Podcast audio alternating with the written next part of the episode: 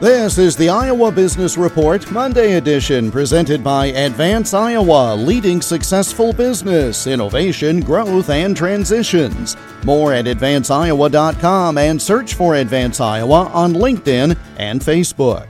We hear a lot about the role of the Federal Reserve on the economy. Financial journalist Jordan Goodman explains what the Fed is and what it does. Federal Reserve was formed in 1913, basically as a response to the crash of 1908, where literally J.P. Morgan saved the country from going over the cliff. and he said he did it personally. He said he doesn't want to do that again. So we have to have some kind of a central bank to kind of regulate the economy. That's when it was set up. The top officials of the Fed are appointed by the president.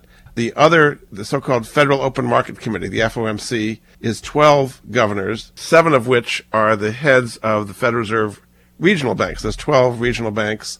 So there's a rotating group that's seven of them, and those are appointed locally. And the Federal Reserve ultimately is owned by the banks. It's not owned by the federal government. It's an independent government agency, and its job is to regulate the economy.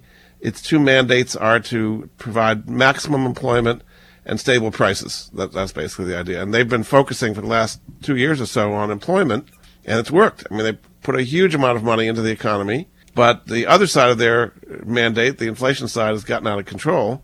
So now they're shifting from the employment, maximum employment, to getting inflation under control. And that's why people think they're way behind the curve. Financial journalist Jordan Goodman of MoneyAnswers.com. The Iowa Business Report is presented by Advance Iowa, assisting firms in overcoming obstacles and helping identify new opportunities. More at advanceiowa.com and search for Advance Iowa on LinkedIn and Facebook. I'm Jeff Stein for the Iowa Business Report.